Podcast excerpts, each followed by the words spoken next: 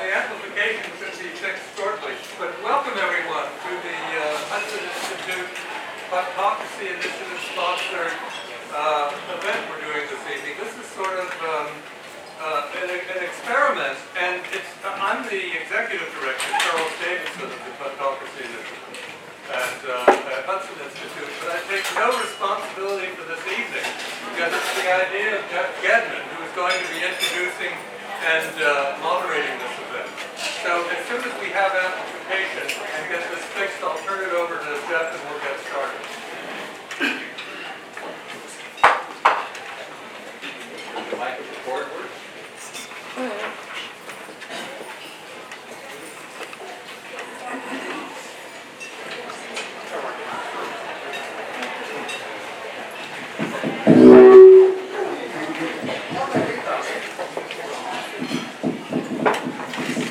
Hello?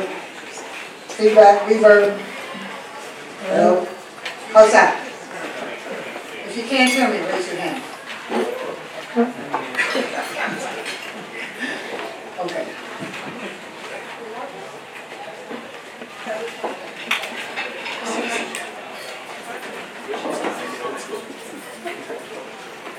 Hello? Okay, we have microphones that work. I, um, uh, two, two thoughts on my side. I'm Jeff Gedmin. Thank you, Charles, for uh, uh, uh, keeping clear of any responsibility for the evening until it turns out to be good, uh, and for the food and drink.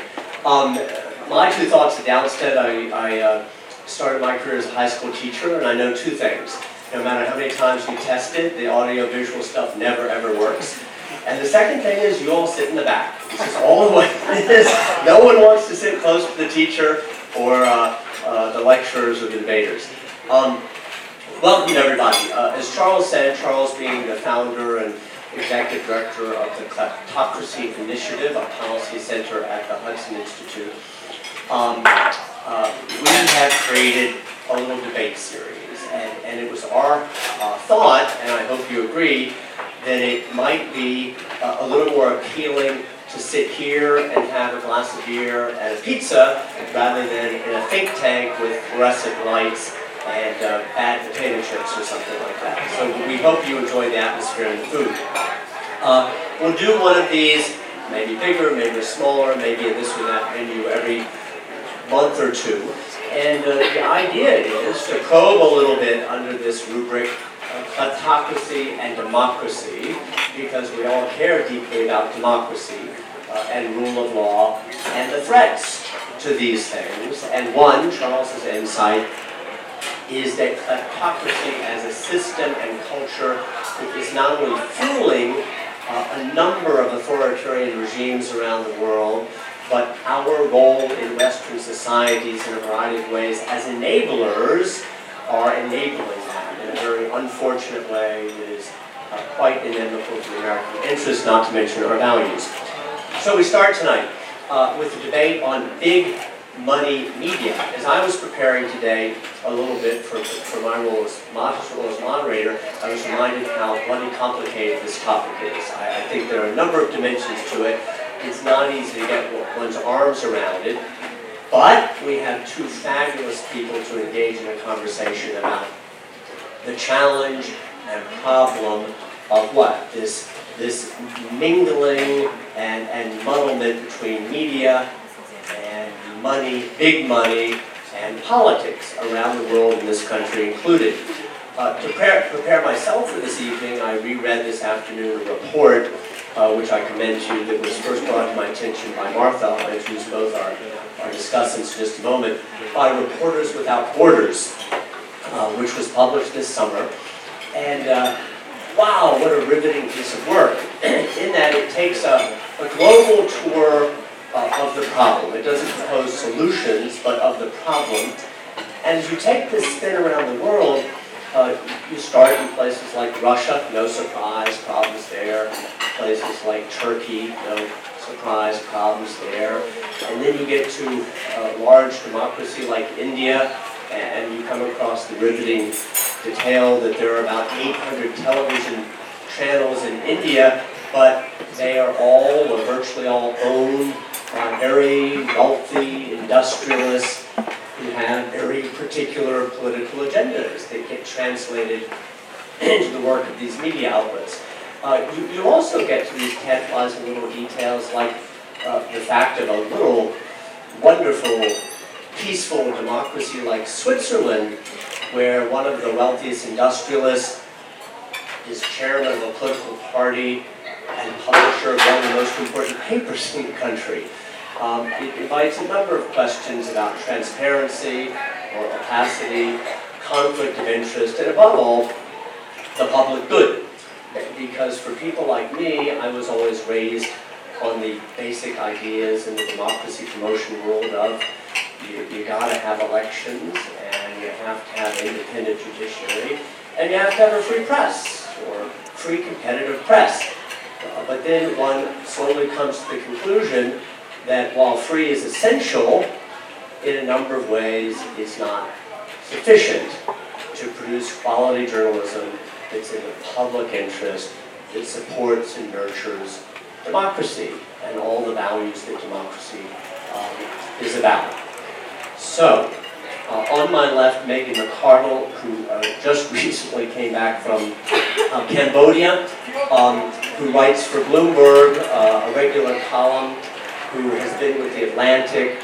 Uh, I know Megan uh, because we did some work together when I was running the Legatum Institute in London. She, she's a great mind. She's part of the expression, but an ideas entrepreneur, if that's a good way to put it. Uh, her most recent book, um, I'm a paraphraser of books. Can you help me? It's the, it's the upside of down It's how failing can be so instrumental to leading to success. What is How the title? Failing well is, the the upside of down about failing well is the key to success. It's a lovely Christmas gift. If you have any uh, tables that need propping up, it's really a good height for that. Shaky table legs. Children love it. There we go. Kids love it, it can't be bad, and we'll see if it's available. So- So Megan, thank you, and more from you in a few moments. Martha Bayles, who came in uh, for this from Boston College, who has been a film review critic for the Wall Street Journal, who's been a commentator on uh, religion, social policy, public policy.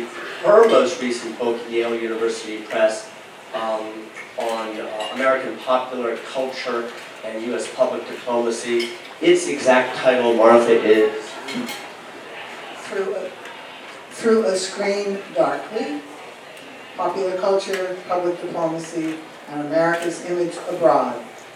Uh, and I'm not sure about the Christmas gift, Chris, the kids love it.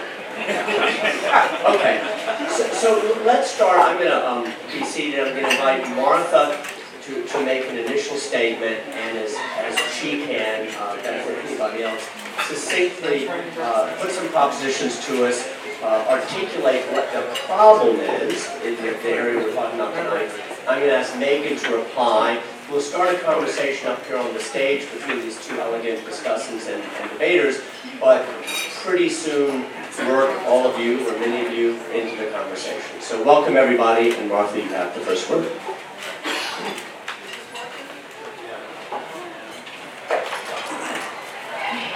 Okay, um, back in the early sixties, um, Al- Edward Albee, if you know that name, wrote a play called Three Tall Women.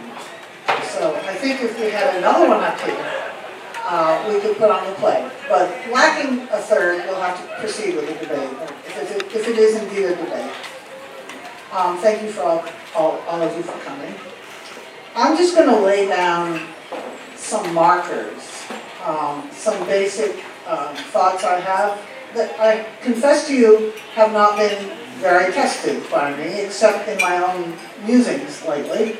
So I'm, I welcome uh, pushback on them when the time comes. My first proposition is that good journalism, uh, the kind that holds power accountable, is almost never profitable. It's, that product by itself simply has never made money and probably never will make money. So it needs a couple of things. The first thing that it needs is some kind of revenue stream, a cross-funding arrangement, or financial support of some kind to pay for it. And the second thing it needs, because if it's doing its job right, it's vulnerable to political interference. So it needs some kind of safeguard or protection against that. And of course, the great irony is, in most situations throughout history, and certainly in the US, the same safeguard against government is also uh, put in place by government. So that's something to ponder. Um, now, I'll say more about the US in a minute, but this is sponsored by the Kleptocracy uh, Initiative Institute, so I just want to say a couple of things about um, these, these basic markers and how they apply to that subject. Um, let me start with Russia, which is the main focus so far of the Kleptocracy Institute. Now, Russia is a country that has never lacked, where the media, both print and broadcast, have never lacked for financial support. I'm talking about from the Soviet Union forward. Uh, they've always had robust financial support. Of course, at the same time, they have had absolutely no protection from political control. So that is that history. It's been pretty continuous, except for a brief interruption in the 90s after the fall of the Soviet Union, when the media became pretty wild and woolly and uh, outspoken, and were quickly brought to heel by our friend Mr. Putin. China is similar since the Chinese Revolution. I couldn't tell you much about the Chinese media before the Chinese Revolution, but I can assure you that there's been an unbroken uh, and continuous uh, tradition in China of generous financial support plus almost complete political control. Sometimes relaxing the reins, sometimes tightening the reins, but always the reins are there. Kleptocracy is the intense concentration of both financial and political control, and in our era it takes the form of seemingly private ownership. Um, you know, to the naive Western eye, particularly the American eye, it can look like private ownership. You know, Jack Ma in China looks like a private businessman. Um, but of course, the connections and the ties to the government are deep and and, and enduring. So that's a good description of kleptocracy. That's a good description of a kind of privatized state media. Kleptocracy kind of takes the next step because it depends on a state that is itself a kleptocracy. so you have a state that is stealing, is enriching itself, and media becomes part of that machine. So now let me shift to the United States.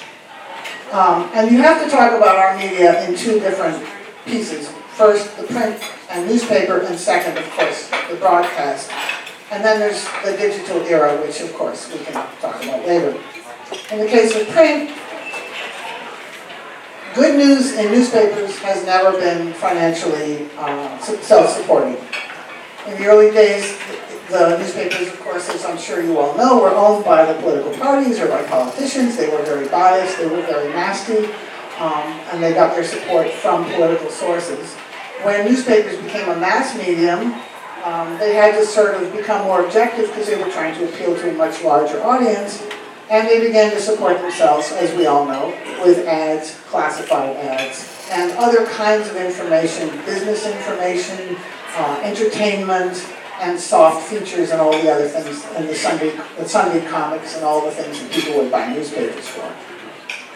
Um, as for political safeguard against political interference, the print media have always had the First Amendment. And I suppose you could say they haven't needed much else. And with that combination of ingredients, they've developed a tradition of journalistic standards, which is still in this world today kind of a, a standard for the world. Uh, you can say what you will about the biases of our newspapers, but they historically, and I think even now, uh, are holding on really purely out of a sense of tradition of a kind of journalistic integrity with some lapses. Um, broadcast is different.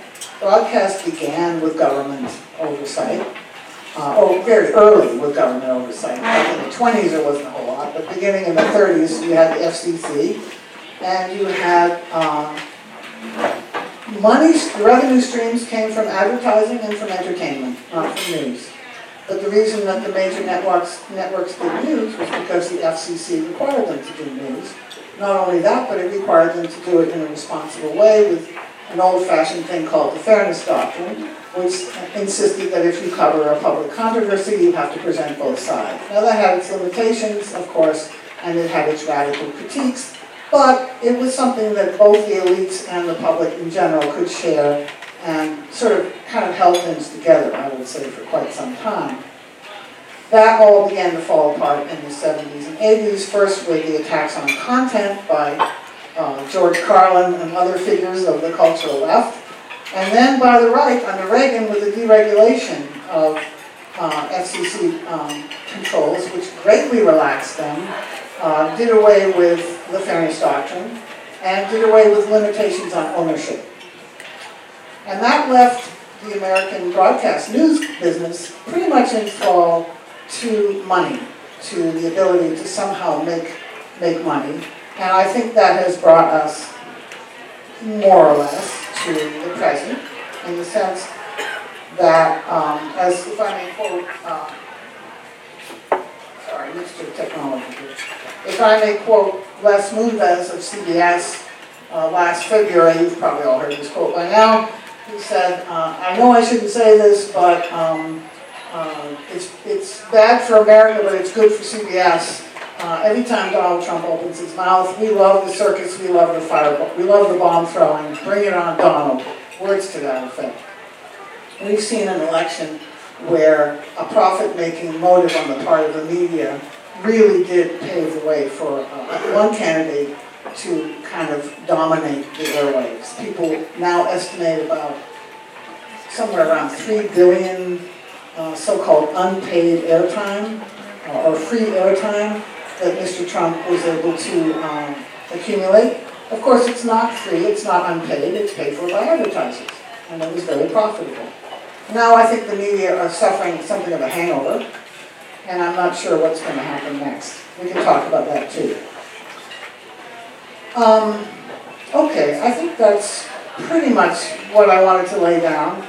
Um, one thing that, I should say one more thing, one thing that complicates uh, trying to look at where do we go from here is an ideal of journalism that arose during the Vietnam War and really came to fruition during the Watergate era. And that was an idea that journalism has no has no real relationship and is certainly not beholden in any way to any government. This came out of the coverage of Vietnam War, which was the, um, the joint U.S. Public Affairs Office tried to control the coverage of the war. The numbers of journalists in Vietnam proliferated. At the beginning there were 20, then there were 600 by 68. They began to go off the reservation and report what was really going on instead of what the, the office was telling them was going on. And from there you got the idea that journalism should break completely free of its relationship to government, even if the relationship to government is a relatively healthy one. So now we have an idea in the world, and it's very dominant, that, that journalism is an autonomous practice. I even see discussions of autonomous journalism. Not free, not a free press, not, not, a, not, a, not an independent media, but autonomous journalism. And I suppose there is such a thing, but if you put it back against my test, it needs money, and it needs some kind of both political protection and political oversight, but also protection from politics. And I don't see how a completely autonomous journalism is really going to accomplish that. If that's what we've been reduced to, and that's our only hope, then I think journalism is in serious trouble, not just from kleptocrats, but from all these other forces. So that's, I'm done. Martha, thank you. Before we go to Megan, I have a, a, a couple of questions. First of all, um, can you say an additional word about the FCC and where it came from and what its purpose was? And then you said something about the fairness doctrine, but could you say a little bit more about that? Just how it functioned in practice and what its flaws were? Well, the FCC came down from Mars.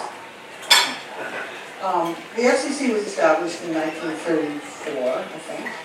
Uh, in order to rein in the wild and woolly, a wild and woolly medium that nobody could get a handle on. It was called radio. And uh, it apportioned the frequencies, and it, along with apportioning the frequencies, it granted licenses to radio stations, radio channels.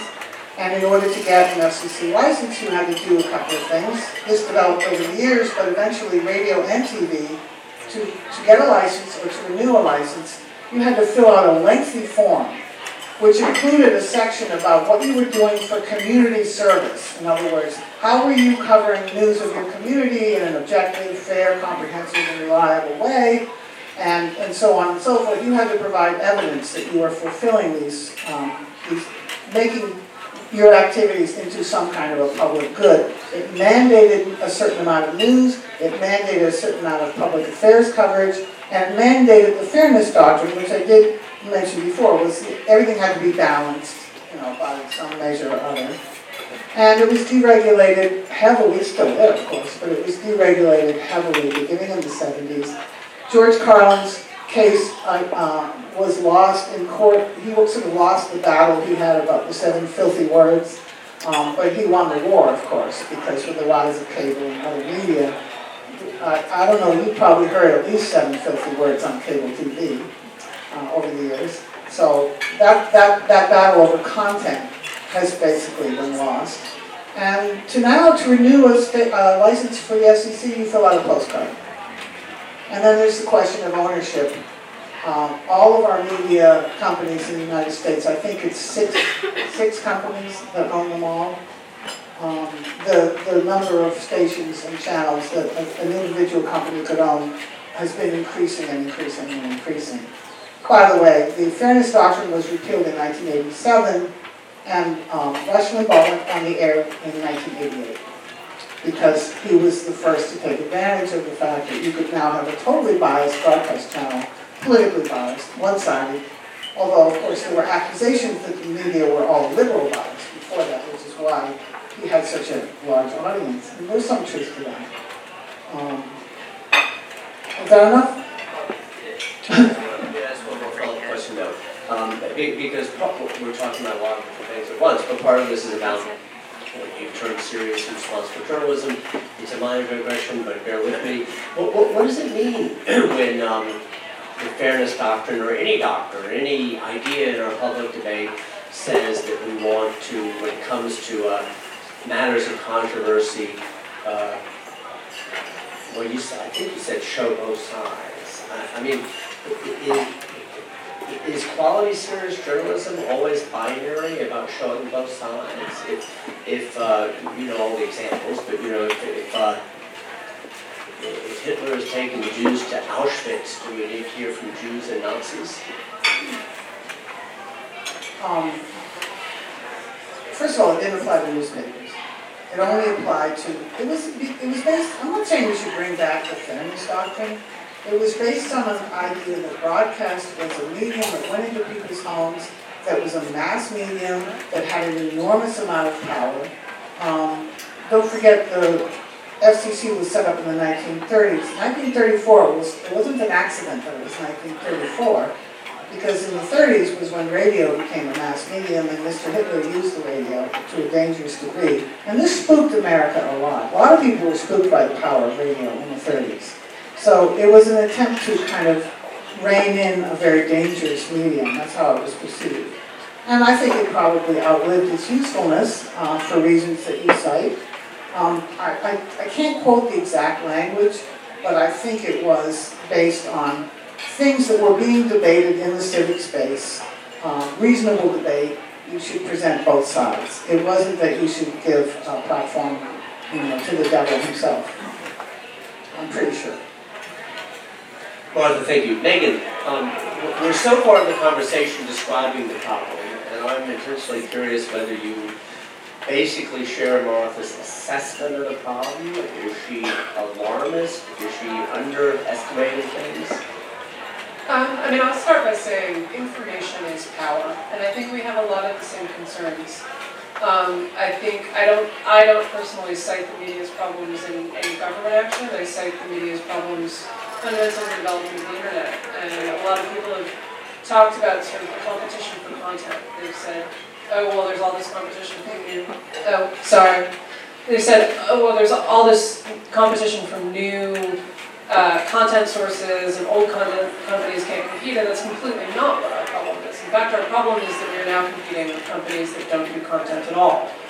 Google and Facebook have taken the lion's share of digital advertising. They take our content, they don't pay us for it, and they make ad money off of it, and we can't make ad money off of it because that ad money is running out. That is the really big problem that the media faces, and that has revealed some holes in the system that 10 years ago we didn't know were there. I mean, I think the kind of sad fact for journalists, there used to be this old hierarchy in mainstream media, right? At the bottom, you came in and you started out on the police blotter or some similarly, maybe if you were really lucky, you started out on the women's page. And then you would work your way up, and then hopefully someday you would get to the heights, which was going to be reporting on national politics. If you're really good at that, you might someday get to the op-ed page.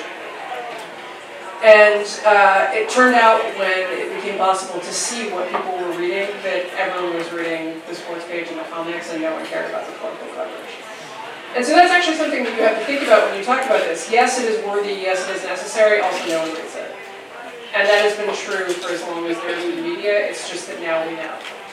All of these resources that were poured in, all of it, it was absolutely cross-subsidized by stuff that was generally viewed with, by contempt, with contempt by people who did, that wasn't real journalism. Well, it turned out the non-real journalism was paying for the real journalism, and now that the non-real journalism can't be paid for either, um, we are in a whole world of hurt. And I think that that absolutely is a problem if you think about, it, especially on the local level, because who is going to a city council meeting? It's really boring. I've been to a few. You sit there, oh my, I, I can't even describe it. Um, if, if you have a choice between going to a city council meeting and watching paint dry, think, think hard.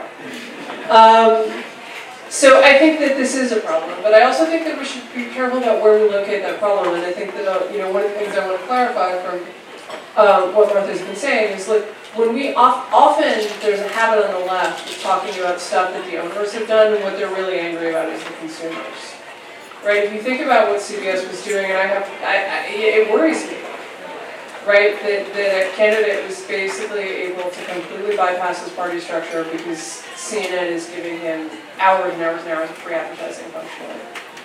CNN didn't do that because anyone, no kleptocrat, no big powerful guy was saying like, let's make Trump president. And maybe Vladimir Putin was, but no one at CBS thought like, I want this guy to be president.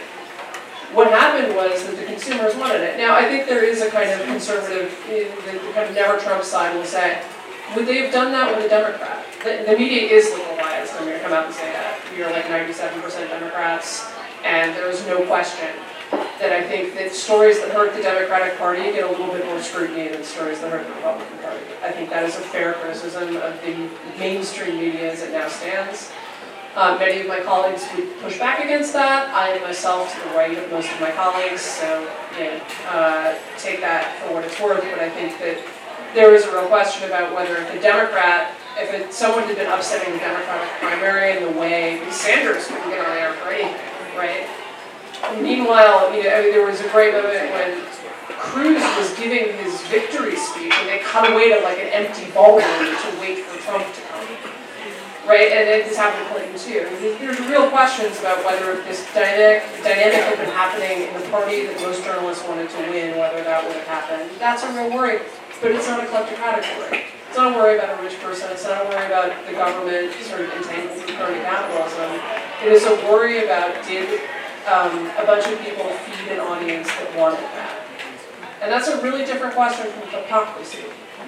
So I think that I would say two things about this, and sort of two quotes I think sum up my kind of um, thoughts about the media as it stands. I'm really worried about the future of my profession, wherever there are two journalists, two or more journalists gathered together, there are two or more people talking about what they will do when the Titanic finally sinks, um, and what sorts of driftwood we might be able to, to cling to as it floats away.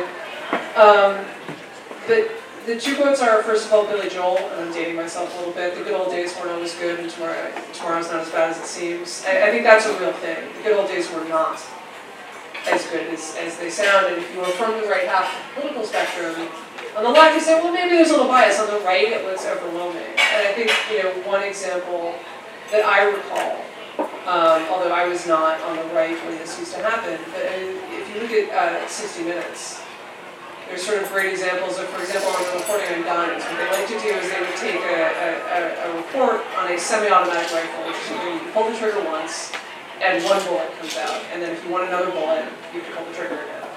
So machine guns have been illegal in the United States, alternate depending on how you define them, which are automatic weapons where you pull the trigger and you just get a spray of bullets. Been illegal in the United States since 1934. Um, they were made more illegal in, in the early 80s.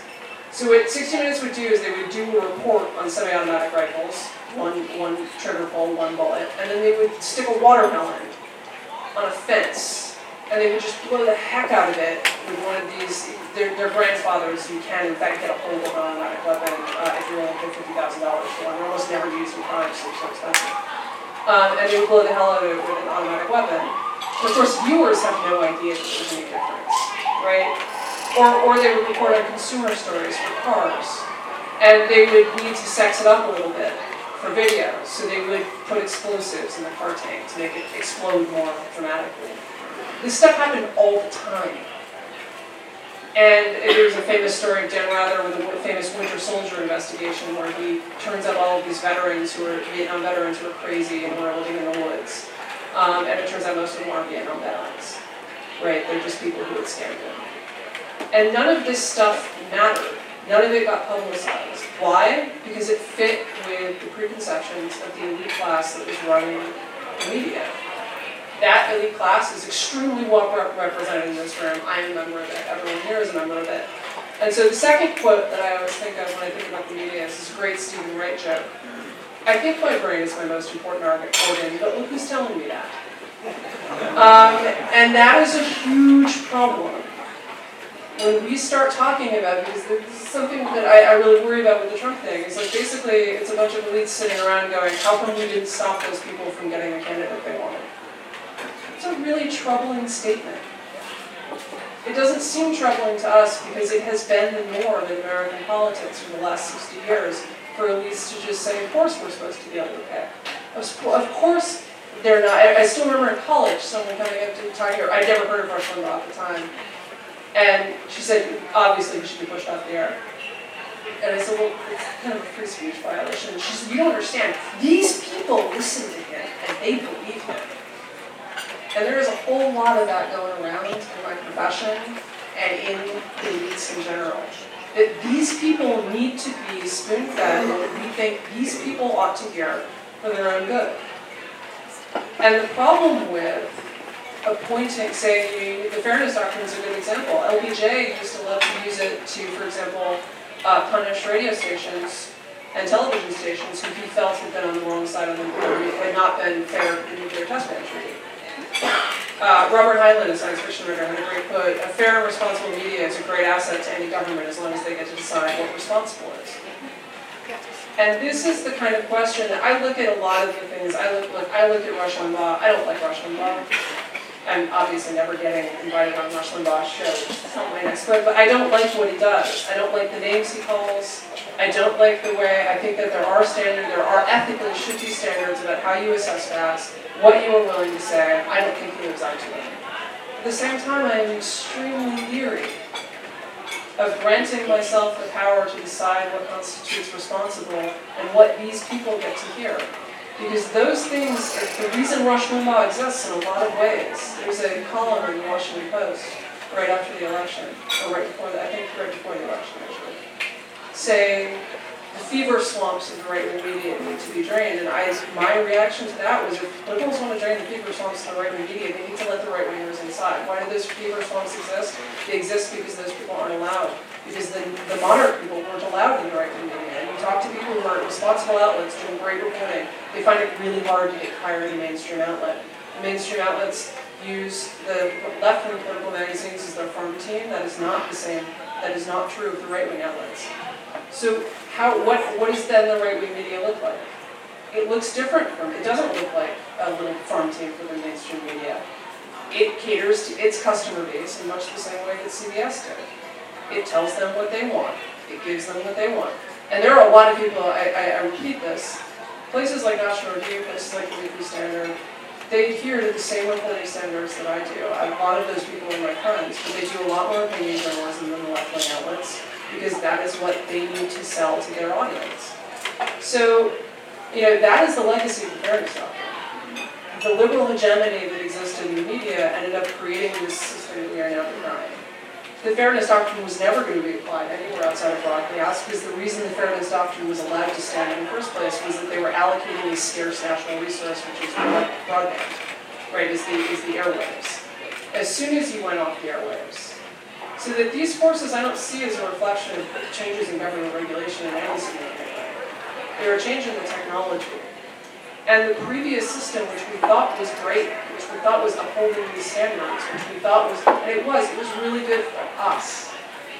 There were a lot of people who felt alienated and left out of it, and we should be really wary of when we talk about how we restore journalistic integrity. Um, whether we're really talking about restoring journalistic integrity or whether we're really talking about taking that, that power of information and making sure that it stays firmly in all hands. I'm going to ask Peggy the question, I'm going to ask you the same question.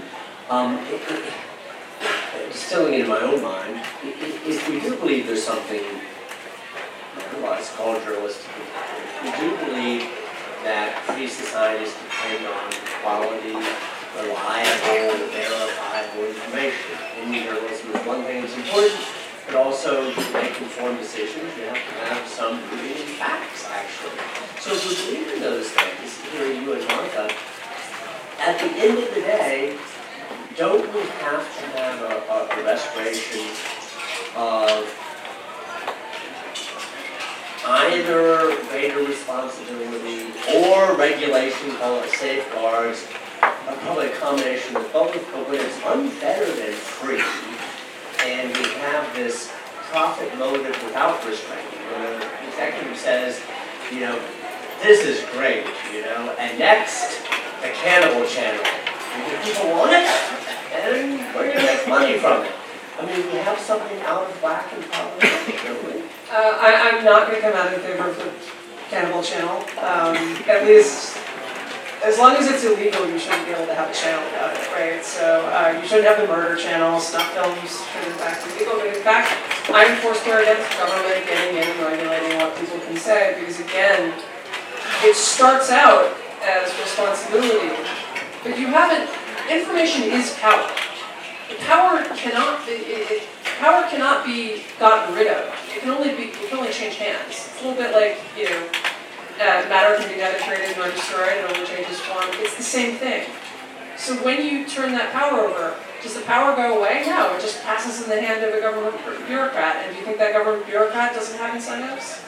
Do they not have standards about how you should responsibly report on the government? They absolutely do. So what is the answer? I mean, part of it is that, like, I'm not sure there's a good solution. But part of it is cultural. And I think if you look at just how it, as I said, you know, when I wrote about the, the Washington, that Washington Post column, what I said was that what's actually a miracle is that journalistic standards are so high on the right. Um, not because right, right people are bad, but because, in fact, the, you know, this kind of idea of objectivity and, and both sides and so forth, and, and the, all the reporting arms, it's fascinating to me to look at even from the 30s, the standards that people got away with. I mean, Mark Twain was a journalist in 18, the 1880s in Nevada, and if he didn't have anything write about it, he'd just make something up. And it was normal. He literally would just be like, there was a fire out on this ranch and five people died. And he would write that. And if you look at what people were doing in the 30s, a famous case in the New Yorker of a, a guy who's kind of making composite people. It's not even clear that there were ever any people to go into the composites.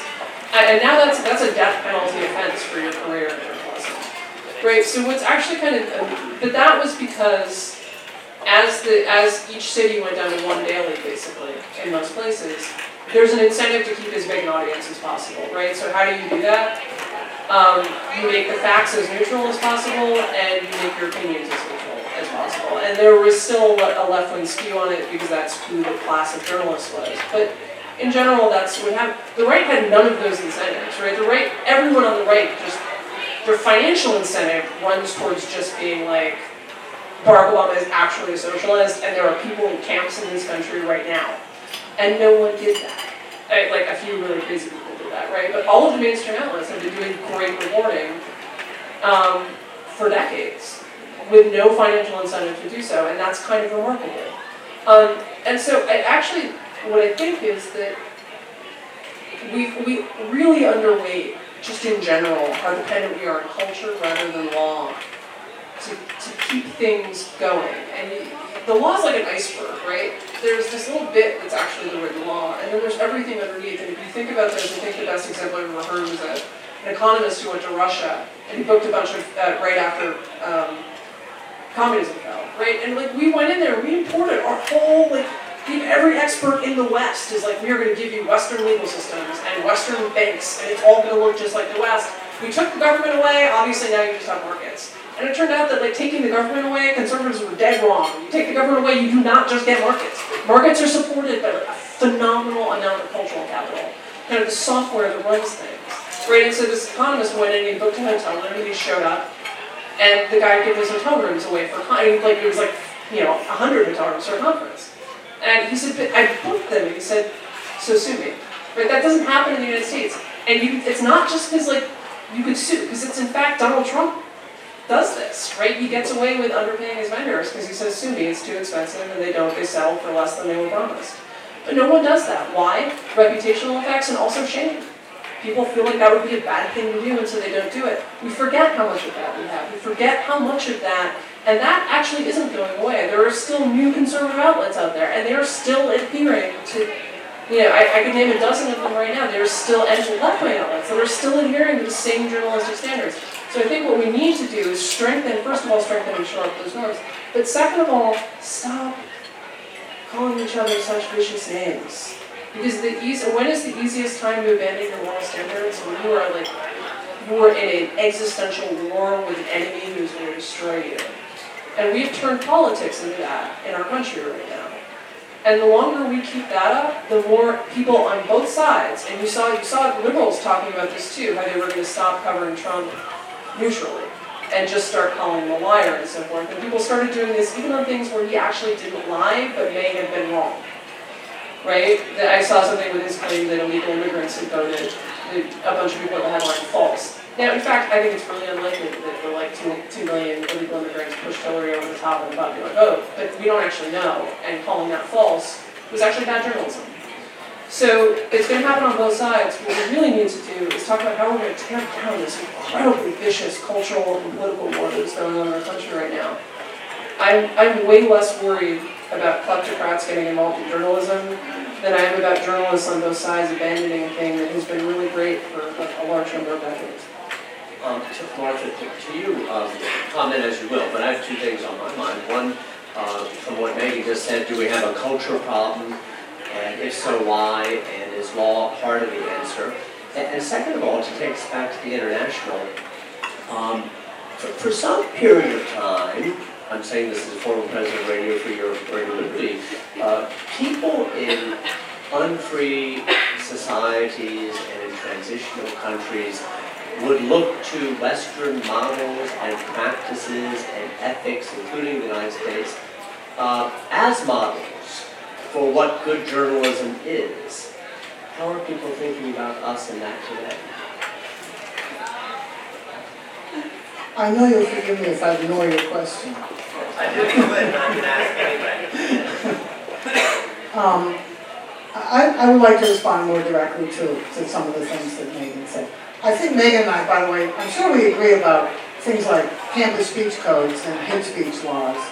I much prefer what I call voluntary restraint of speech, which is a matter of culture and custom. And I think one of the problems we have as a society is we've forgotten the importance of that. If you don't have some kind of voluntary restraints or customary restraints, uh, John Stuart Mill called it the cake of custom and said it was even worse than censorship.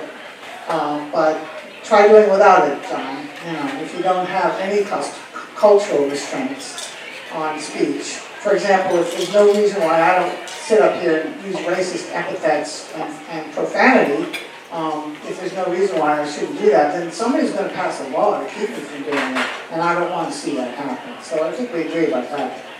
Um, but in terms of some of your remarks, um, I guess I'd start with uh, the FCC. Remember the FCC?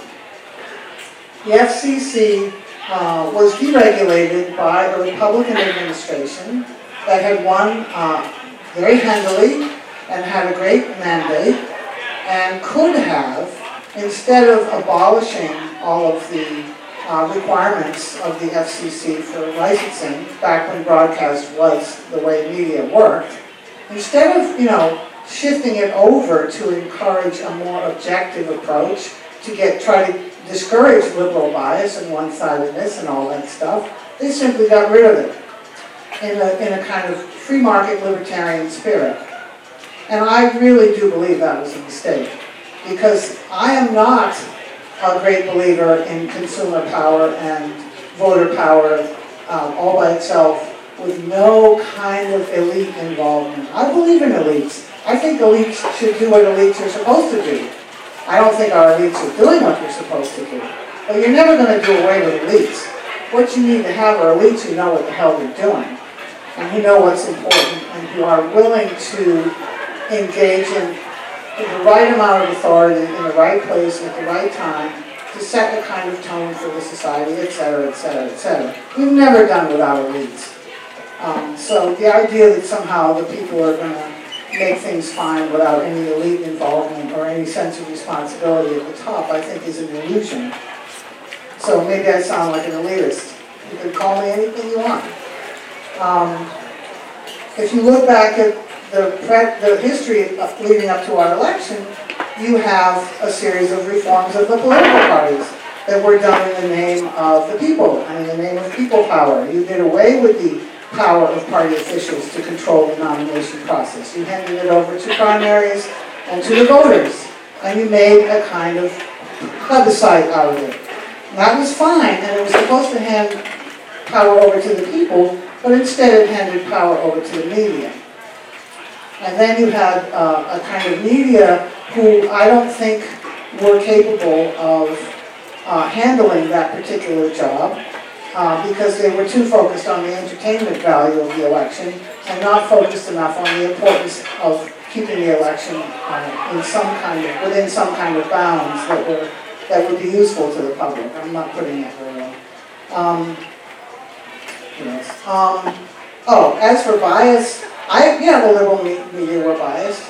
Um, you can be biased and responsible journalists at the same time. And I would think if you look for the worst offenders uh, in terms of abandoning journalistic standards in the name of your bias, you can find plenty of people on the left who do that, but you can sure as hell find plenty of people on the right who do it too. So we can sit, sit and poke fingers at each other. By the way, I'm not a person on the left.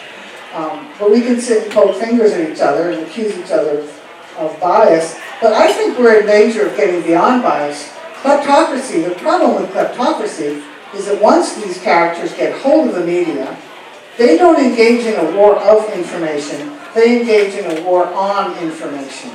If you look at the external media that Russia directs to the rest of the world, the entire purpose of it is to distract, confuse, um, make things up. Yeah, we make things up in our country, I agree, but this is a systematic weaponization of fake news.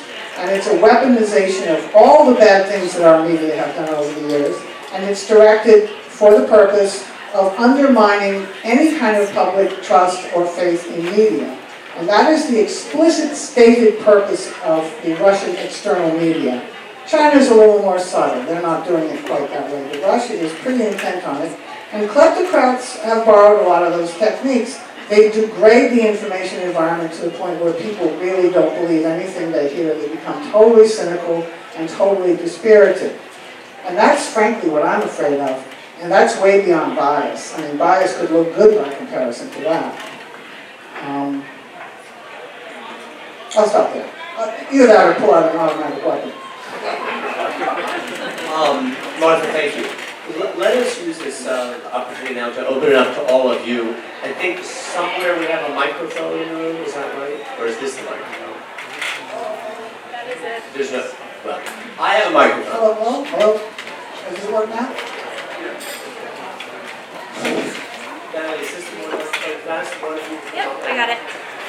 Thank you. Okay, who's, this gentleman right here, and if you would tell us who you are and the floor is yours. Mike Nelson, I work for Cloudflare, a security firm, and I also teach internet policy at Georgetown in my spare time.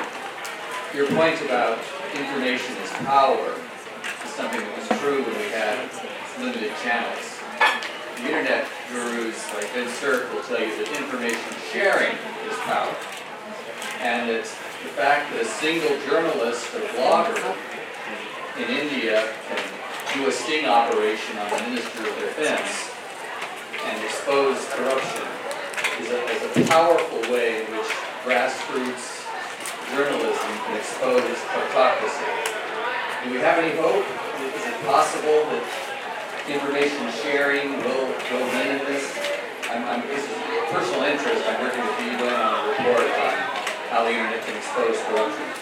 Um, I, I tend to be a squish on everything, and I think that's what I'm saying. In a lot of ways, we don't disagree. Like, I, I worry about these things too. It's more that I, I worry about the proposed solutions as well as the proposed problems. Look, in 2004, uh, I was a very minor part of the, the bloggers who took down Dan Rather when he, he published uh, what turned out to be faked memos uh, saying that Bush had been AWOL.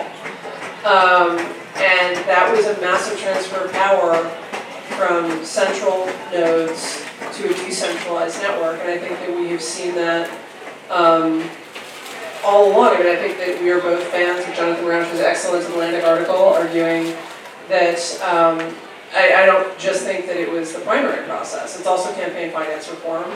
Um, it's also a lot of the pork busting reforms. It's also a lot of stuff that all sounds great, and it's gutted the political parties and left them completely in the hands of activists who come up from outside and sort of start overthrowing the process. And I think that there are really big downsides to that, right? If you look at, um, I think if sometimes you look at a group like Black Lives Matter that is, is on, working on an incredibly important topic, but also will have members who make really not very helpful protests that hurt the overall cause. And like, when I was doing this in the 90s, we had older people who would be like, yeah, we tried that in the 60s, that didn't work, don't do that. And they would kick out people who showed up and were looking for trouble. They would kick those people out of the groups, and then they wouldn't tell them where the next protest was going to be, right? All that's gone. And I was talking to a friend who's still on the left, and he said, you understand, there's no there there. There's no one who can say, please don't let that person show up and make trouble and ruin it for the rest of us who are, who are, are, are serious and doing good work on a, an important cause, right? And that is a, a downside. An upside is that in a lot of ways, right, that you that it is harder to shut it down. Right, the bad people who want to shut things down to protect themselves, right? It, it, it's it's the two sides of the same coin, and I don't know where this is all heading. There will be some good. Th- I mean, I look, I'm old now. These kids with their Venmo and their Snapchatting, I like, I look at them. They can't see. They actually cannot seem to go for more than ten seconds without looking at their phone. I find it weird. I'm a little frightened of the world. I'm starting to understand why old people like start looking forward to death, right? You're like, because you're just like, I don't understand the world anymore. I like, it's passed me by. I don't get any of it. I'm going, right? Um, and I, I'm starting to feel a little of that already in my 40s. And so, like, I, I'm, I'm both frightened and excited about the world that we're in.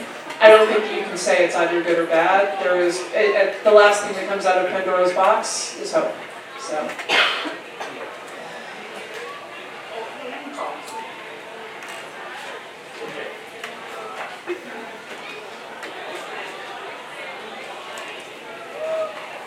Hi, uh, my name is MJ Crawford and I work at the State Department.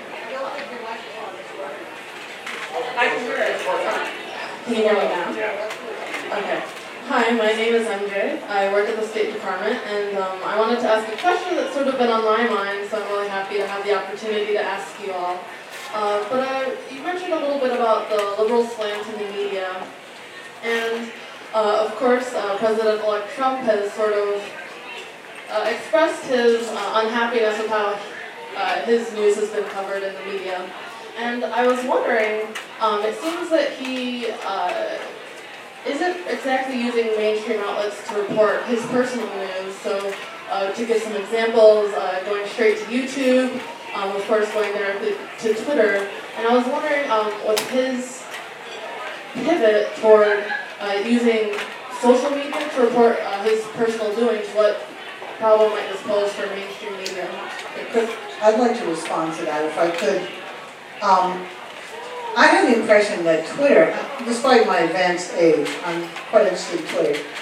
I don't use, I use Twitter, I Twitter, I tweet good newspaper articles for my 150 followers. Um, but there's been some recent research on Twitter. Uh, Twitter is one of the few social media where you can actually aggregate the data and draw some conclusions. I gather this is not possible with Facebook, even by Facebook, uh, because the data, the volume of the data is simply too large. But with Twitter, you can aggregate it and draw some conclusions and some, and the demographics of Twitter, it's quite interesting to know. Um, first of all, people who use Twitter are not at all representative of the US population. Second of all, people who tweet regularly are not at all representative, representative of the users of Twitter.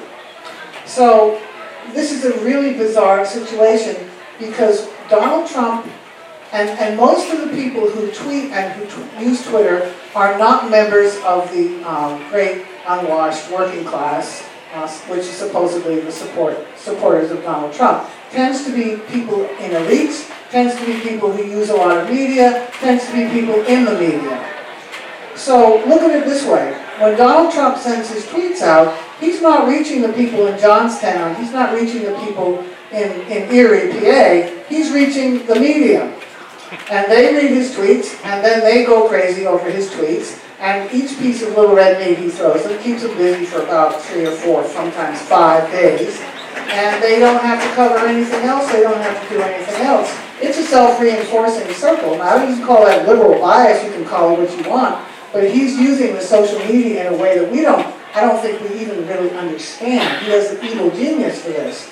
Um, but it's not, you know, you have to kind of look at, at how these things actually work.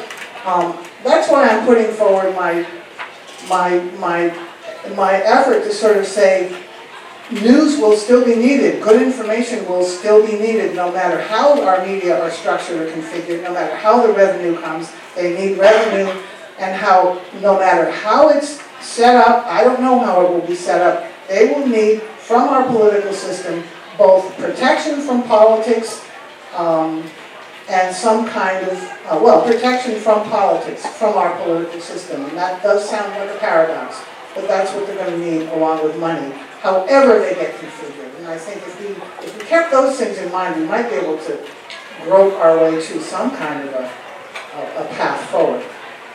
Um, I think I took your question to be what's it going to do to the mainstream media that this is. You know, I think that um, it's not a huge problem. It, it ends the, it means that there's fewer scoops for big mainstream outlets, but frankly, the internet has made the scoop dumb. Right? It, you, you look at like the 40s, and people are trying to get scoops because if you get a scoop, you can sell papers for like six hours while the other guy has to retool his printing presses. Right, you get a scoop now, you've got it for probably all of 30 minutes before someone else has, has re-reported it and, and gotten it up. And so I, I think from the perspective of, like, he puts it on YouTube, it's still out there.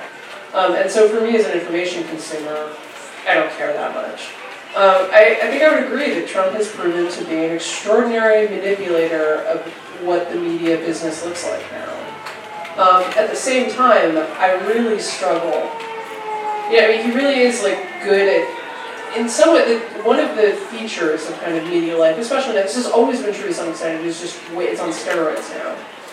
Uh, Scott Alexander, who writes a blog called Slate Star Codex, which I highly recommend to everyone, has a great post pointing out called the toxoplasmosis of rage.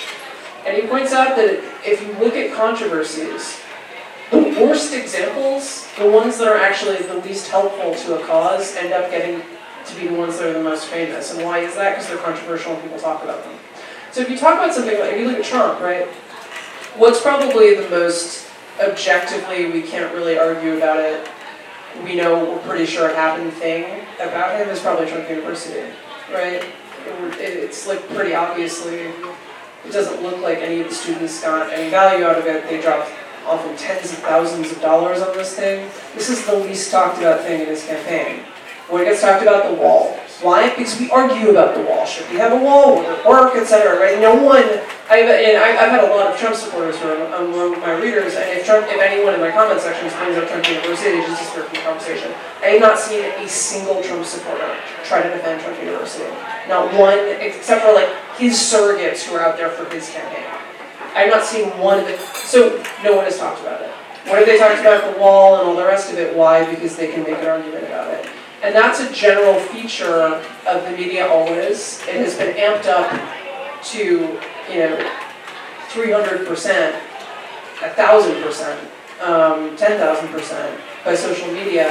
And what that, and Trump is just a genius at finding that thing. And every time something that's kind of worrying comes out about him and his conflicts of interest or so forth, like he just drops another controversy on Twitter and we stop talking about it. And why does the media cover it? And there's an example, I remember actually having a debate in like 2008 with Glenn Greenwald, uh, who's now at The Intercept, where he was really angry that no one had talked about uh, Bush and torture, and instead they talked about Obama's bowling scores. And I was like, it reminded me of a wedding DJ who I once saw say someone was complaining about the chicken dance at weddings. He was like, look, you think I, I come home and walk out to the chicken dance in my car? I play that because people at weddings like it. And this is a similar thing. No one in the media wants to cover the latest thing that Trump says. No one wants to be in this cycle. We are in this cycle because we have to make money. But also because, like, once someone said, with, as with Obama's bowling score, no one was like, maybe he'll have a bowl off with Vladimir Putin. We better spend a day on this. But once some other outlet had covered it, well, then you kind of had to have a take on it. And then once they had it taken on well, now look at that. All everyone's talking about Obama's vote bowling score. So let's like run another story on it, and it dominated a news cycle. And that's the situ- situation that we're in. Is once people start talking about it, it is news. It's this weird recursive process where a story that no one cares about, no one in the media really wants to be covering, becomes news because everyone in the media is covering it. Um, and and may, it may affect the presidential election. Well, if it might affect the presidential election, I have an obligation to report on it. If it might affect his administration, I have an obligation to report on it. He's a genius at explaining that. I think we're going to see more of that in the future. And that will affect the mainstream media because it means we spend a lot more time talking about this stuff. And I don't really realistically see any way that the government could intervene and, and start telling people what they're allowed to report on in the presidential election. Right, the cure is worse than the disease. At the moment where the government starts saying, this is a presidential election, you may not report on these eight topics, we have just handed unimaginable power over to someone that no one should have. And so unfortunately, I don't know how to fix it, I think it is a problem, but there you are. So there's a really long answer to a, a short question, but. We've got about six hands. I think you were first right in the front row, and then we'll work, work our way around. This lady right here. My name is, my name is and uh, I'm retired, I'm not working. Oh, Hold it very Is this- close. Is this better? My name is Beth Rosenthal, and I'm retired, not working. Um, I think that on a personal level, I live in the world of journalism of the future. I live in Montgomery County, Rockville to be exact, and there is no news. We have, there is no newspaper, the Post barely covers Montgomery County. So we don't know what's going on in terms of elected officials. Uh, Rockville is now, I think, on its third cycle of its town center. Rebuilding and whatever, trying to attract businesses and. In the forty years that I've lived here, there's been minimal coverage. No, you don't know what's going on. Uh, there was a development up in Darnestown, uh, no, Clarksburg, that hit the news a few years ago because of some doings with the Montgomery County Planning Board. So if you, if you want to, what you, what you're talking about is on a national level and also on a world level. But if you want to get a grip on what it is, you have to look at the local level. And there is no news. There's nothing. Okay, I, I mean, I, I was gonna hold your fire on that. Let's take a couple more and we'll bundle them together. This gentleman right over here. Hello, my name is Martin Melton, I'm with a journal called Providence, and uh, my question, I earlier this summer, I read The Red Web by uh, Sultan and Morgan, sorry if I butchered those names, but um, about the Russian internet policy. And it was a very depressing book, and I highly recommend that know, everyone who's interested in Russia read it. But at the end, there was a bit of optimism where they looked at how uh, information about Russian soldiers fighting Ukraine spread across Russia. Even though Russia tried their best to control the top of the media, they um, kicked out people who were not cooperative um, from leadership positions. And yet, on VK, people were spreading photos that the Russian soldiers had posted online. And my question is, if we are going to uh, determine someone is going to be able to determine what is fake news and block it, um, is Russia going to copy that exact same code and put it into their software so that those images that the Russian soldiers or other people are posting is blocked, and so that way people in Russia don't know what's going on. Uh, Let's see if we can get one more right now. Right behind you now, there, gentleman there. Thank you.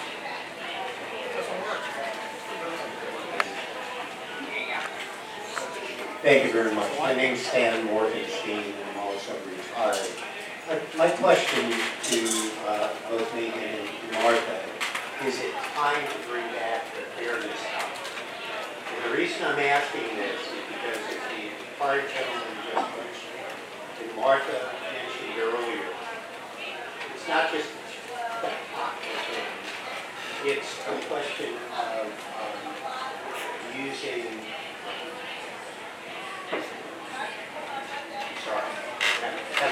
here. It, it's a matter of uh, using false news to be able to influence what's going on. We saw in the election most recently, in their investigative information that's been reported by the FBI relative to hacking.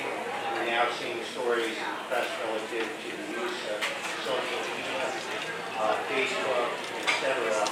uh, in order to be able to influence the election itself. If we reintroduce the fairness doctrine, wouldn't we have the situation where if this information goes to social media, to the main press outlets, that at the very least it would require before it hits the press outlets, that there's an step to be able to validate? I mean, cards on the table, I would not favor bringing back the fairness doctrine if I thought that it was possible, but I also think, how do you bring back the fairness doctrine? You know, a lot of this stuff is Facebook. Are you gonna control what people are allowed to share with their friends on Facebook? Are you gonna have Facebook shut that down? Are you gonna make it illegal? Are you gonna start shutting down websites, most of which aren't, many of which aren't even hosted in the United States? There's just, like, are we gonna start having internet censorship where we have ISPs saying, you know, when you start actually working through the practicalities, what you start quickly saying is that what we should do to deal with the problem with fake news is have a massive censorship regime. And then I sure hope the government's not going to abuse that. Um, and that we need to do this in order to fight the government, Russian government. I actually think though that we, and and I, I think, look, the Russian fake news stuff is a huge problem. Um, I, and I've, I've had those people in my comment threads. I hilariously have a kind of a regular commenter who is Russian and loves calling them out in Russian. Uh, so I, my comment thread will suddenly switch to the Russian language as they go back and forth. But um, here's the thing: I think we shouldn't underestimate the kind of immune system that people do have to this. Right? It is true. I mean, if you remember when the internet, like 10 years, it's still, there's still some of it, right? But I remember like when my mom got on the internet, oh my God, the number of women who've been kidnapped in terrible ways in parking lots somewhere, right? You know, all of these email forwards that I used to get like 10 of them a day. And I don't get them anymore. Why? Because people eventually started realizing that these were hoaxes. Even my mom, who is like a lovely human being, but a little does not like computers that much, right? And that is something, or Nate Silver pointed this out, do you remember all of the, there were these sites like Upworthy, and they would have this headline style that went incredibly viral. And it would go something like, they put the cat out the window, you'll never believe what happened next, right? Um, well, you don't see those headlines on Facebook anymore. Why? In part because Facebook changed its algorithms, but also because now everyone knows that like if you see a headline that says you'll never believe what happens next, it turns out that what happened next was the cat stood out there for a while and then let the cat back in, right? And and so people do start to recognize these patterns, and I've seen on both right and left in my time. So I started as a blogger before I became a mainstream journalist and to see, like, I actually think, you know, we can be down on a lot of the stuff that has happened, but the quality of journalism has gone up. The quality of casual errors on, on technical subjects has gone hugely down. Because people have now got like this little blogger sitting on their shoulder saying, I am gonna write the meanest post, or I am gonna tweet the most scathing thing to your editor if you don't check. So there's part of that, and, and but also because readers started to, as they got, as the amount of information they had available, but think of what I do in a normal day. Like I spend all my time looking through CBO or through Congressional Budget Office reports and so forth. You have to literally go to the budget office and get a copy of the budget once a year. And the budget reporters used to camp outside the office, literally. They called it tax day, and they would all sit out there and they would get this huge thing and go home and write a column on it, right? The quality of information, but also what my readers expect is much higher. They expect a much higher familiarity with my, my content they expect me to deliver accurate and not kind of like some really quick, silly gloss that I take. And they don't just want to hear me quote a think tanker. They want to know that like I thought about this and I'm familiar with the underlying literature myself. That is new. And so while I worry about fake news, while I worry about all of it, while I've yes read all of the same columns about how fake news is the problem in this campaign, I actually think that we, we should have a little more faith in our readers than we do yes, most people believe a bunch of garbage, including all of us, right? You cannot know. The, the world is too complicated to be intimately familiar with details of every policy issue and so forth. Many of us have quotes, facts from history, etc., just floating around in our brains that are not true. That said, like we also correct them, we try to, and the internet has made that, I think, on, on balance, better and not worse. Um, now I think, Megan, you're in the bubble. You're in the elite bubble because the, the we who demand higher standards and the we who care, care very much about the quality of um, detail on, re, on news, news, reports and blog posts about the Congressional Budget Office report. Um, that's the same we that you were saying below, before um, doesn't really represent uh, very much except itself. You know, people who are highly literate, highly educated, this is a great time.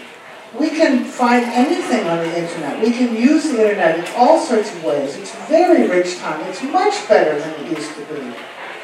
But for most people who are not highly literate, not highly educated, don't spend a lot of time with their devices quite the way we do, um, it's probably worse than it used to be. So I think there's a kind of news haves and news have-nots uh, going on in our society. That was my first response. But I also wanted to um, say something to this gentleman about the people who are teaching Russia how to censor its internet are not us, it's China. China is the master of this kind of thing. They built the internet to be controlled. Russia did not. But now Russia is trying to learn how to control it, and they're taking a lot of lessons from China, and they're getting pretty good at it. Um, so, you know, the internet is no longer the, the great workaround of censorship. The internet is now a vehicle of censorship, along with propaganda and surveillance. And it's getting better and better at it. And every new technological in innovation we come up with, if you flip it around, it has an evil side. And we all know that. Um, and to the lady from Rockville, I really agree with you. Um, local news in this country is non-existent, practically. And that's really a serious problem. And I just wanted to relate it to a, a global point, which is that if the world is, if a lot of people in the world are becoming more distrustful of big media and what it has to say, and they think it's all BS, and they think it's all lies, and they don't believe anything they hear, which is really the dynamic that we're looking at. One way to build trust is to deliver to people local, good local news about the things they know about. You know, in Cambodia, where I was recently, um, I was uh, spending some time with the Radio Free Asia Khmer service. Uh, which, you know, you may, whatever you may think of Radio Free Asia, they're pretty effective in Cambodia.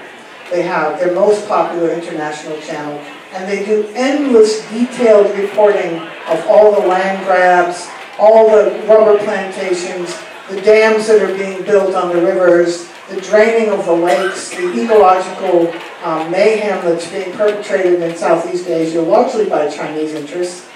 They report that in a fine-grained way so that people living in rural Cambodia trust that channel. Because that channel tells them what's going on in their own neighborhood, so they have a reality check. They know whether it's true or false. They don't know national news from the French or the Russians or the Chinese. They don't know if that stuff is true or false. But they know if it's true or false if it's about the Cambodian equivalent of Rockville. And, and if you don't have that level of kind of trust and responsibility, then I think you are going to be prey to the grand manipulations of, of people who don't care about holding power accountable, but quite the opposite. Um, Anybody have a last question? Uh, Two last questions. Here in the front row, then gentleman all the way back. So, uh, in 1988, wait, wait for like, wait, wait, wait.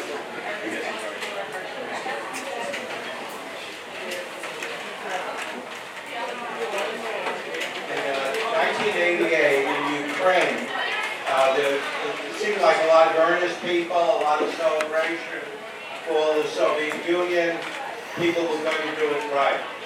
By the early 90s, there was a kleptocracy in effect. Uh, are we seeing that here? Uh, and then with us and we're going to go to the back. Evening, uh, Rex Wempin, Northern Research. I was uh, personally fascinated to uh, watch uh, Mr. Bezos, one of the more successful businessmen in the United States, purchase from the Bradley family the Washington Post uh, recently.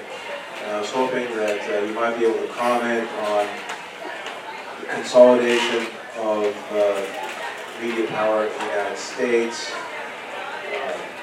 whether it's Murdoch's, whether it's the Bezos's, whether it's the Sulzberger family, and uh, maybe draw conclusions based upon that. A previous uh, episode of this Kleptocracy Initiative, a series of presentations talking about how financial services may have a swallow capitalism. Thank you.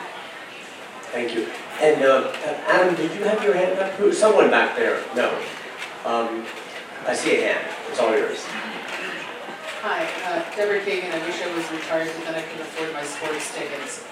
The microphones are so weak, here, you really have to get. So, um, you know, this whole conversation has revolved around this concept of elites versus, and I have to say, some of the comments used to describe the working class in this country are as offensive to me as words that would be used that were racist or anti-Semitic. And I think it is a horrific misnomer to assume that working class people, the people you call to fix your toilet, to build your houses, are not literate and don't use the internet and don't look at it. Look at public libraries every day, and they're filled with people who can't afford their own computers and their own internet, and they're packed with these people who are construction workers and everyone else. And frankly, I have to say that I'm pretty sick and tired of hearing about how stupid a big chunk of America is because they didn't go to the same school that you did.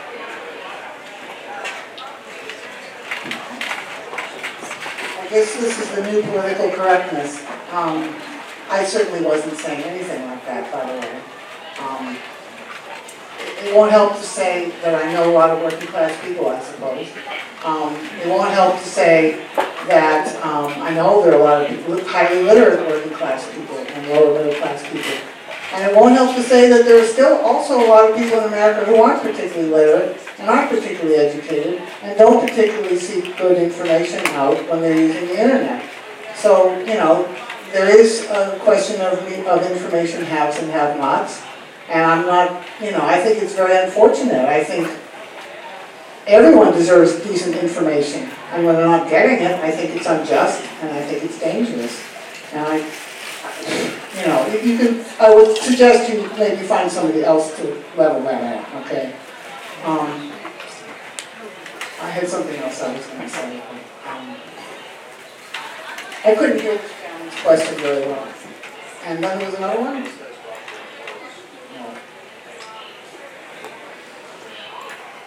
I've been going around asking people if I think we're headed for kleptocracy. I guess you just, I would ask you to, to, to, I would ask Jeff Bezos if he were here. Um, I'm glad he's supporting the Post. I've heard only good things about him. The Reporters Without Borders report includes him as an oligarch who has bought media because Reporters Without Borders is based in Paris and they always love to go after the Americans and see them as just as bad as everybody else. But, you know, what stands between him and, and, and some transformation of the Post that's really negative? There's a lot of answers you can give to that. There's a lot of reasons why he might not be able to turn the Post into his personal media empire. Um, but just look at them and ask you, ask yourself how strong or how fragile those things are, and what kind of responsibility we all bear for maintaining whatever protection we have of our media, of its freedom and its autonomy, from this kind of possibility of interference by plutocrats, kleptocrats, or the government. Um, we, we take too much for granted in this country, I think. Uh, yeah, I will, I, I will say, like, I, I, I myself grew up in, on the Upper West Side of Manhattan, making me the most effete person in the country. Uh, on the other hand, like, I come from a working class family in Trump country. Uh, my personal experience is that they are not noticeably worse informed than they were 20 years ago. Um, I had, as most of us probably do, more relatives who believed some crazy things back then. Um, we have a don't ask, don't tell policy on, on Trump in my family. No one is, uh, some, I, I know a lot of my relatives probably voted for him. Um, they're still good people. Uh, I still love them. Um, I'm not going to name names because I haven't told them, I haven't said who I suspect and they haven't asked me who I voted for, so. Um, but, you know, this is the, on, on kleptocracy, no, I don't think we do. And, and here's why, and, and, and Martha asks, how would, what would happen if Bezos started, if Bezos, I, I mean, I can tell you now, I have friends who work at the Washington Post and say he's, most of them say he's doing wonderful things there, the other ones I haven't talked to. Um, he seems to be a good boss. But look, like, what would happen if someone at the Washington Post were ordered to, say, not report something on Amazon? That reporter would quit, publicly announce it, and it would be a disaster for Jeff Bezos. It would be embarrassing, his name would be in every other paper in the country, right? Now, it's not that I think that like that's always the case. I think like I, went, I was reporting in Greece last year during their election, and one of the things that people said to me was like, look, all the papers are owned by a, few, a small number of rich people, and that makes it really hard to do reforms because there are things that threaten the interests of all of these rich families that kind of don't get a fair hearing. Um, that is not a problem in America. I think it would have to be really, really consolidated in a way that I don't think you can consolidate now. Right? It's that you would have to consolidate the media down to four or five families, and then there would have to be no internet. And this goes back to the thing of like, yes, Russia does bad things. Yes, there's all sorts of bad stuff that happens on the internet. But there's also good stuff. It is not the dream that we had in 2003 when my friends and I used to say the internet interprets censorship as damage and routes around it. But you know what? China's censorship doesn't work perfectly. And people in China, for all of the censorship, for all of the bad stuff, they probably have more access to information that the government doesn't want them to have than they did 20 years ago. So I, I, I think in the end, yes, there are many problems. The main problem I'm honestly worried about, I think it is, it may possibly be very true that the future of journalists, of journalism is corporations and rich people. In that either it will be native sponsored content that will be run by, by uh, corporations who have every incentive to blur the line between journalistic content, to breach the Chinese wall between editorial and advertising, and try to blur that line as much as possible. Um, or that alternatively, it's going to be rich people who have who have some sort of an agenda. It's not necessarily bad. Their agenda might be like, look at the people who fund ProPublica. What's their agenda? Like, I think people ought to do investigative reporting. That's an agenda, but I'm okay with that. Um, and that is something where I think that may be the future of journalism, precisely because it's not a money-making enterprise, and I don't understand how it's going to become a money-making enterprise again. Um, but that said, that's not, you know, in, in, in 1900, in, in the 1800s, papers were these tiny presses, and it was a bunch of crazy people, all of whom had extremely strong. You think this election was mean? Go back and look at what the founding fathers were saying about each other. They were accusing each other of all sorts of crazy stuff, right? Um, and the factual standards weren't that high, and all of the rest of it. And you know what? We got a democratic republic, the first one in the world that has lasted for 200 years. So yes, it matters. Yes, it's important. We can work around it. What matters is a culture and a community that is, is committed to having that republic. And I think that America still is, and I hope that it will be for many years to come. Megan, thank you. Um, a few, a few words of thanks to Charles Davidson, to the Hudson Institute, Natalie, to you and your colleagues for organizing us, and inviting us, and, and getting us here, to the staff at Busboys and Poets. Um, for those of you who have time, um, in 20 minutes, we're going to be serving free wine and free dessert. That was fake news. I was just testing it. Everybody, everybody leaned in, you know, actually go home. Um, I, I hope. um, I'm more. um, but um, you've been a great audience.